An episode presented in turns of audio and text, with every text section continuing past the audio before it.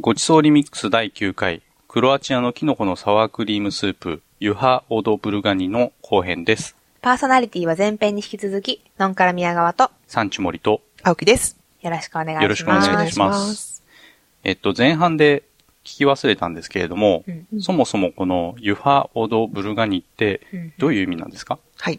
えっ、と、ユハはスープ、オドは接続詞、ブルガニがキノコの意味なので、まさにズバリキノコスープという意味なんですね。スープ・オブ・キノコう。ん、クロアチア語で。はい。はい いですね。えクロアチアに行ってきたんですかはい、行ってまいりました。えっ、と、今回はアドリア海に面した、えーイストラ半島という場所に行ってきまして、えっ、と、こちらはイタリア、スルベニアにまたがる半島なんですうね。んクロアチアは、紅の豚のイメージですね。うん。あの、アドリア海に浮かぶ宝石とか、そんな表現されているとこですよね。ああ、そうですね。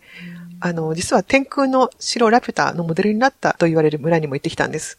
えええっと、どの場面とかってわかりますかうん、あの、お城の、はいまさにお城の、あの、なんだか、日本でいう武田城みたいな、こう、雲うんのあー広がる、みたいなそうですね、浮いてる感じの、あ、そういうところまさにそんなへーあの、イメージの場所でした。あるんですか、うん似てましたかあ、似てましたたね。う今回、クロアチアには観光に行かれたんですかいえ、えっ、と、キノコ巡りの、えっ、と、取材で仕事で行ってまいりました。うんその流れでそのポルチーニだけだったんですね。そうですね、はい。クロアチアには他にどんなキノコがあるんですかはい。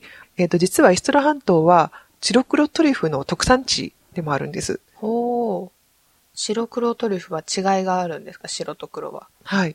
えっ、と、黒トリュフというのは夏に取れるキノコで、あ、トリュフで、えっ、と、白トリュフは秋に取れるトリュフ。うへんー季節だったんですうね。んで、白トリュフの方がうん一般的には高価だと言われています。うんうんそれは取れる量が少ないからっていうことですか。そうですね。はいうん味も若干違ったりするんですか、うん味も若干違って、まあ秋の方が香りが強いはとあ言われていますね。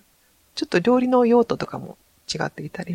してはい。で、トリュフっていうと皆さん、うんイタリアのトリュフがあのよく知られていて、ううんん。あの、値段もお高いと思うんですけれども、も実はクロアチアってあの、イタリアと地続きなので、うん、同じ品質のトリュフがクロアチアでも取れて、てしか、も、あの、年バリューがない分、イタアリアよりもお安いかったりするんですね。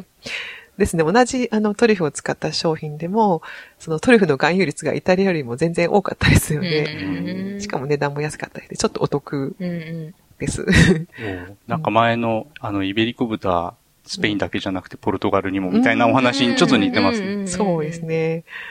ただ、もうとても、あの、ネットで広まってしまうと、わーっと殺到されちゃうの で、ちょっとこれはラジオの、あの、リスナーの方だけのお得情報おいただきまといしうたこ。とで、ありがとうございます。 はい。みんな、みんなつぶやかないでね。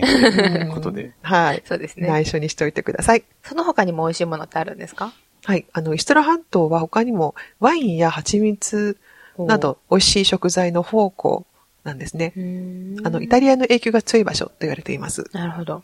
じゃあ、クロアチアの料理イベントとか、今回はされるんですかああ、もうすでに、あの、やってしまいまして、あそうなんです残念ながら。早い。あの、お土産で買ってきたものが悪くならないうちにすぐイベントをしてしまいますので、うんちょっと今回残念だったんですが、またどっかに行ってイベントやるときはぜひお知らせさせていただきます。はい、楽しみにしてます。よろしくお願いします。番組では皆様からの美味しい話やエピソードご意見ご感想をお待ちしております番組ウェブサイト tjf.or.jp スラッシュ gr のメールフォームもしくはメールアドレス gr.tjf.or.jp までお送りくださいお待ちしておりますポルチーニだけって実際日本ではどうやって手に入れたらいいんですか私あんまり馴染みがなくてというか見たことがない気がします。僕もポルチーニだけを知ったのは結構割と最近なんですよね。うん自分の生活圏では結構馴染みない感じです。ん、うんそうですね。あの、身近なスーパーや、えっ、と、輸入食材店では、乾燥したものが売られていますね。うんへー今回作ってみたレポートで食材探した時にうん偶う然んそのブラウンマッシュルームの横に乾燥ポルチーニだけ売っててへ 20g980 円で売ってるの見かけましたけど高い高いうんですよね。高いですね。うんー。でも普通のスーパーで売ってたんですよね。そうなんですよへ案外あるもんだな。ーねちょっとびっくりしました。いつも買おうと思わないから気づかないんですよね。かもしれない見たことない気がする。うんそうなんだ。うんで生はさすがに日本でも手には入らないんですかね。いえ、あの、実は航空便で、あの、冷蔵されたものが輸入されているんですけれども、う、えーこれが通販サイトですと 500g8000 円ですとか、高い。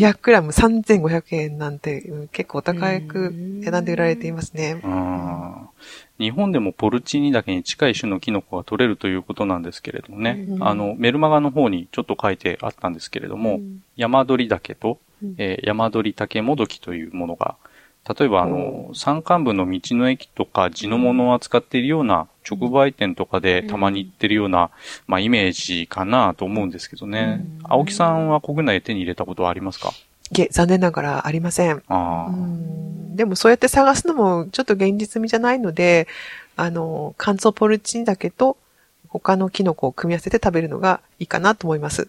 うんうん組み合わせて食べるとどういいんですかはい。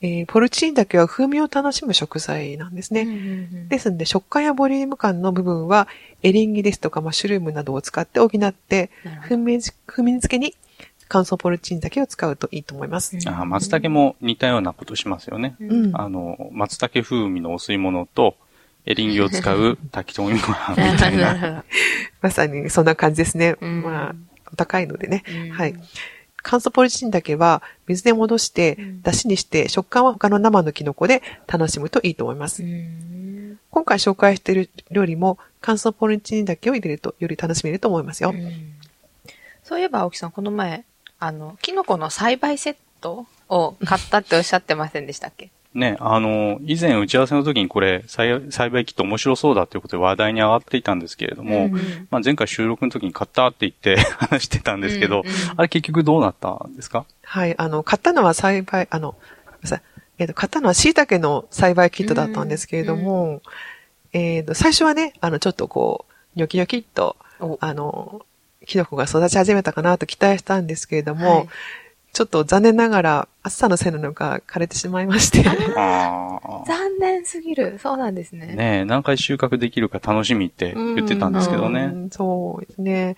ちょっと季節が悪かったかもしれないので、うんえっ、と、これから秋の時期に始めたらうまくいくかもしれないので、ちょっと再チャレンジをしようかなと思ってますい。やーねちそょうなんだっと、うちでも、まあ、試してみようかなと、ちょっと思ってます。お、うんまさかの、えー、サンチュモリのキノコ作ってみてレポー トが聞けるかもしれないですね。うんついに食材を作るところ から。そうですね。 鉄腕なんとか村のように、いつで畑を作るところから始めることになりますかでね。すね。生態系を作るところからじゃあ、やりま すか。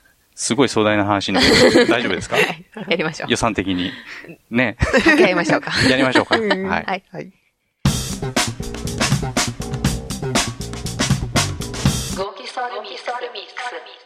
今回も侮辱に挑戦します。産地森の作ってみてよレポートです。はい。このコーナーは、青木さんのレシピを実際に作った感想をお届けするコーナーです。まずは、レシピの簡単なおさらいです。はい。えー、もともとはこれ、えっ、と、生のポルチーンだけを入れる料理なんですけれども、日本では手に入りにくいところもあって、うんブラウンマッシュルームを使ってます。で、キノコは半分に切っていただいて、うん玉ねぎのみじん切りとベーコンを炒めます。で、そこに大きめの、えっ、と、そこに大きめに切った人参、じゃがいもを入れて、1リットルの水で煮込みます。20分ほど茹でたら、じゃがいもと人参を取り出して、ペースト状に潰していただいて、またまで、えーと、また鍋に戻して、サワークリーム、塩胡椒で味を整えて、10分煮込めば完成です。なるほど。という簡単でしょ、うん簡単そうでしょ、うん、聞いた感じ。ね。で、実際、難しいところはなかったんです。おーよかったです。はい。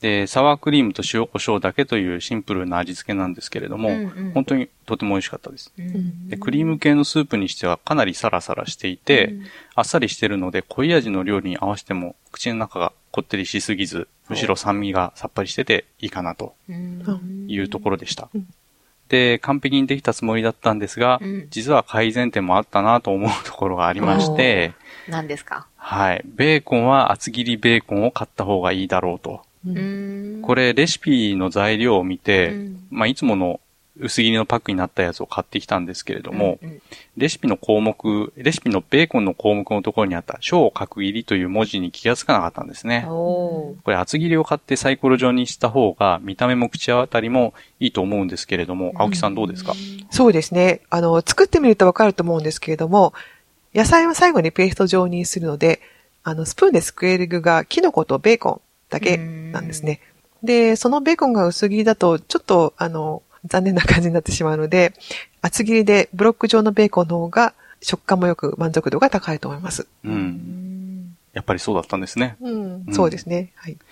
じゃあ、最後にですね、このスープに合う青木さんチョイスの料理を聞いてみたいんですけれども、はいうちはあの、そのスープに合わせてパスタですね、うんあの、アサリのボンゴレ風醤油味みたいなもので食べたんですけれども、もうちょっとあの、チーズとか、その肉とあか、こってりしたものがちょっと欲しいなと思っていたんですけれども、はいどんなのがいい合いますかそうですね。あの、クロアチアで食べた時は、えっ、と、シンプルな肉の塊をグリルしたお料理が、レストランのおすすめと言われて、え頼んでみました。おうん、ーこれ美味しかったんですけれども、あの、このグリルの肉汁の中に、またさらにポルチーニだけの、えっ、と、エキスが入ってましおて、ダブルポルチーニということで、なとっても美味しかったんですけれども、えっ、と、これぜひやってみてください。それいいですね、うんあの、パンに浸して食べたりしたらもっと、うんそういいです感ね。じですねはい。とても美味しかったです。うんうわーいいな作ってみたよという方は番組宛てにメールください。これあれですね。あの、生のポルチーニだけを手に入れてやってくれた方も、おレシレポート欲しいですね。すごいですうんね。いらっしゃる。誰がいるんだっていう話ですけども。 わざわざ取り寄せて わざわざ。わざわざ取り寄せて。すごいなはすごいですね。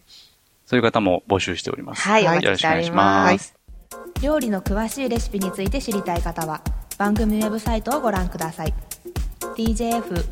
tjf.or.jp スラッシュ gr もしくはごちそうリミックスで検索してくださいえーそれでは、エンディングのお時間です。はい。はい。